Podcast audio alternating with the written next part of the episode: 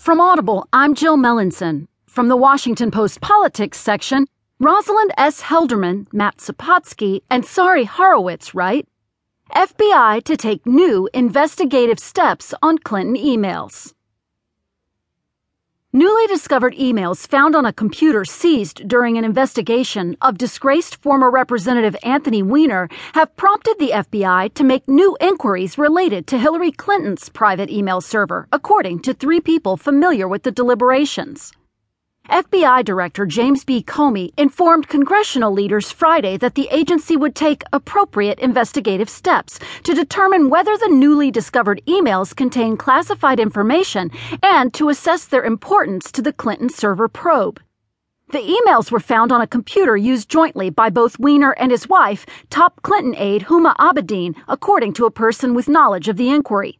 Federal officials have been examining Weiner's alleged sexually suggestive online messages with a teenage girl.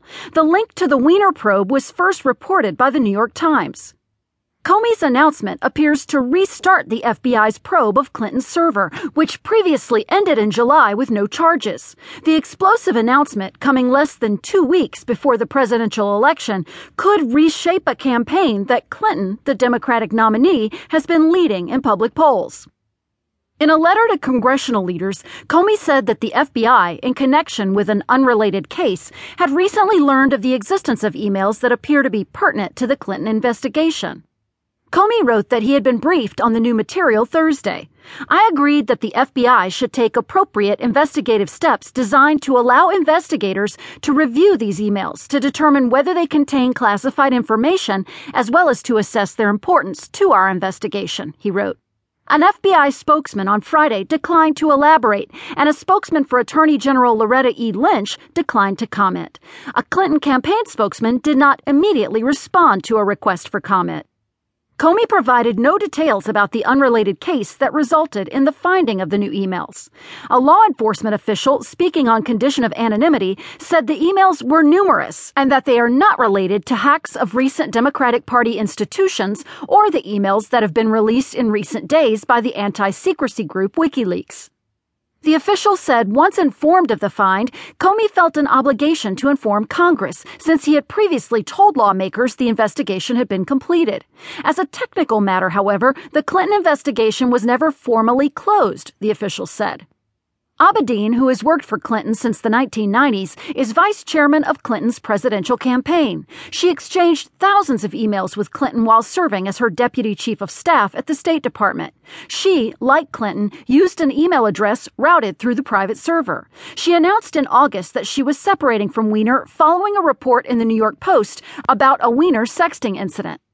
When he announced the FBI's findings in July, Comey said that Clinton had been extremely careless in her handling of classified material, which had been found among the emails exchanged on her private server. He had said that his investigators found evidence of potential violation of laws governing the handling of classified information, but found that no reasonable prosecutor would bring the case.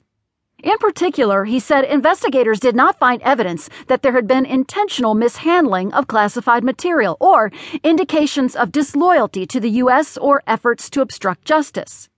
Comey had come under enormous pressure from Republicans for his recommendation to bring no case against Clinton.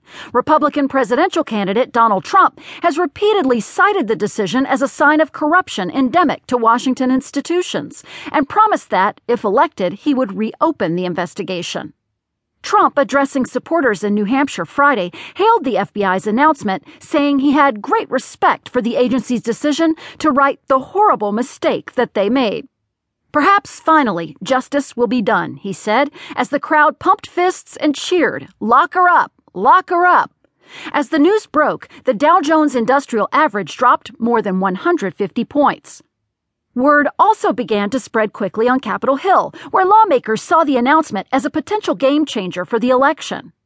A total bombshell, said Representative Peter T. King, Republican, New York, member of the House Homeland Security Committee.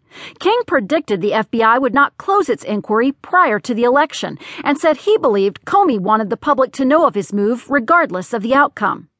He wants it all out there, King said. WikiLeaks has been releasing emails hacked from the account of campaign chairman John Podesta in recent days, including material in which some of Clinton's closest